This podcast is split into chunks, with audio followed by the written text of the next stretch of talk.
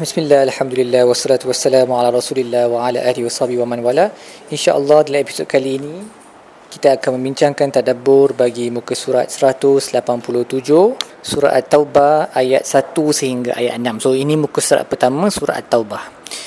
Um, Perkara pertama yang kita semua akan um, notice daripada surah ini adalah Ia tidak bermula dengan lafaz basmalah. Tak ada bismillahirrahmanirrahim um, dia kalau qari membaca dia membaca auzubillah minasyaitonirrajim dia terus bermula. Um, dan ada beberapa pendapat lah. So di sini contohnya Ibnu Juzai meriwayatkan penangan daripada Ali bahawa basmalah itu adalah aman uh, tetapi bara'ah itu diturunkan bersama dengan pedang.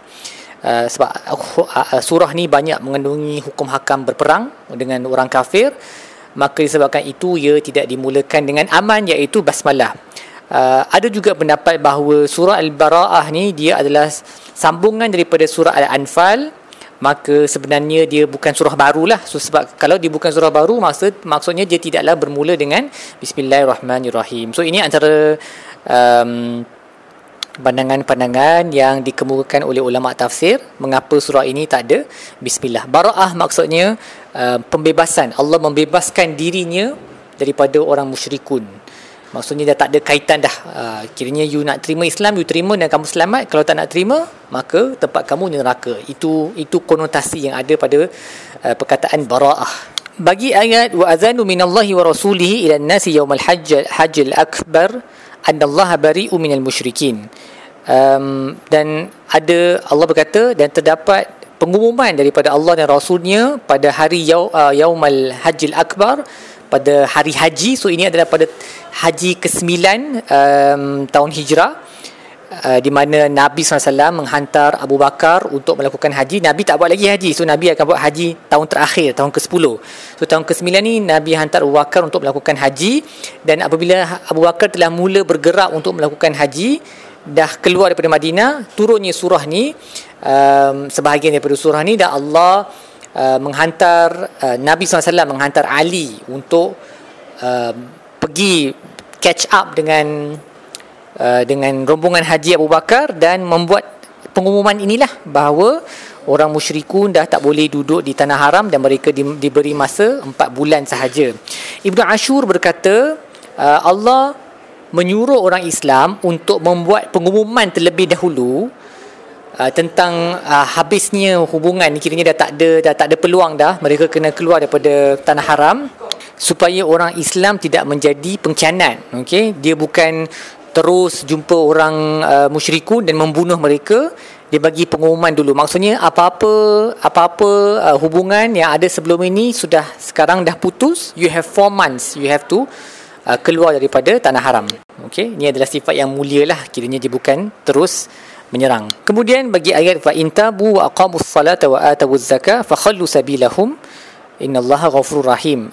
Imam Al-Qurtubi berkata ayat ini menjadi dalil bahawa mereka yang berkata aku telah bertaubat um, tidak cukup untuk mereka hanya sekadar berkata mereka telah bertaubat kalau taubat itu tidak diikuti dengan apa-apa amalan yang menunjukkan bahawa taubat itu adalah benar dan uh, dua amal yang disebut bersama taubat dalam ayat ini adalah mendirikan salat dan juga mengeluarkan zakat. Kalau mereka tak buat dua ni maksudnya taubat mereka khususnya bagi mereka yang um, taubat daripada kekufuran kepada Islam kalau mereka claim mereka telah bertaubat tapi mereka tak mendirikan salat dan tidak mengeluarkan zakat maka sebenarnya Islam mereka adalah Islam yang tidak benar lah okay? dan juga secara lebih umumnya orang yang bertaubat di kalangan orang Islam tapi mereka tidak salat dan tidak mengeluarkan zakat maka maksudnya um, mereka tidak taubat mereka itu bukanlah taubat nasuhah dia taubat yang main-main sahaja kemudian Allah berkata wa in ahadu minal musyrikin istajaraka fa ajirhu hatta yasma'a kalam Allah thumma ablighu ma'manah Zalika bi annahum qaumun la ya'lamun. Kalau ada mana-mana di kalangan orang musyrikun yang memohon perlindungan daripada kamu, maka berilahnya perlindungan sehingga dia mendengar kalam Allah dan kemudian sampaikannya ke tempat selamatnya. Maksudnya Allah menyuruh orang Islam untuk uh, membacakan kalau mereka orang musyrikun datang minta perlindungan bagi perlindungan bagi mereka dengar Al-Quran. Kalau mereka tak nak terima juga jangan bunuh. Sampaikan mereka ke tempat yang aman di luar tanah Arab. Okey? Uh, jadi Imam Qurtubi berkata uh, istijaraka tu istajaraka tu bererti perlindunganlah naungan. Mereka memohon naungan orang Islam maka berilah naungan tersebut dan perdengarkanlah kepada mereka Al-Quran. Agar mereka memahami hukum hakamnya apa yang Allah perintahkan apa yang Allah larang. Kalau mereka terima bagus. Tapi kalau mereka tak terima maka kembalikanlah mereka ataupun hantarlah mereka ke makmanah ke tempat yang mana mereka boleh uh, keluar dengan selamat. Ibnu Kathir berkata inilah antara sebab ramai dari kalangan orang musyrikun menerima Islam sebenarnya uh, kerana Allah menyuruh orang Islam untuk membacakan kalam Allah kepada mereka. So pada waktu ini ramai yang meluk Islam di atas sebab ini. So itulah dia punya positive point tak bunuh terus mereka minta perlindungan kita dengarkan perdengarkan ayat Quran dan kemungkinan uh, of course mereka kena fahamlah ayat Quran tu mereka menerima hidayah. Baik apa yang kita belajar di buku surat ini yang pertama um, lihat bagaimana Allah memanggil orang kafir musuh-musuh Islam kepada taubat dan um, mahu untuk mengampuni mereka menjanjikan kepada mereka kebaikan. Maka bagaimana pula dengan ahlul iman? Semestinya ahlul iman akan lebih banyak mendapat uh, peluang untuk taubat mereka diterima oleh Allah.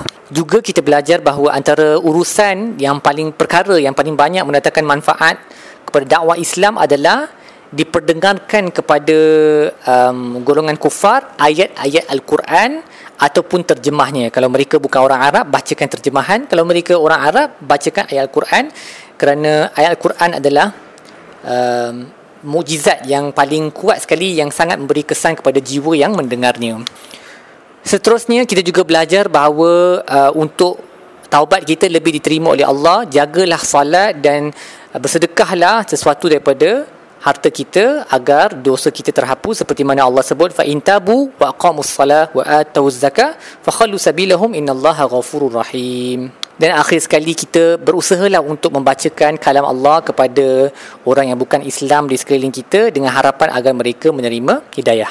Baik setakat itu saja tadabbur kita bagi muka surat ini insya-Allah kita akan sambung dengan episod-episod lain. Sallallahu alaihi wasallam Muhammad wa ala alihi wasallam walhamdulillahirabbil alamin.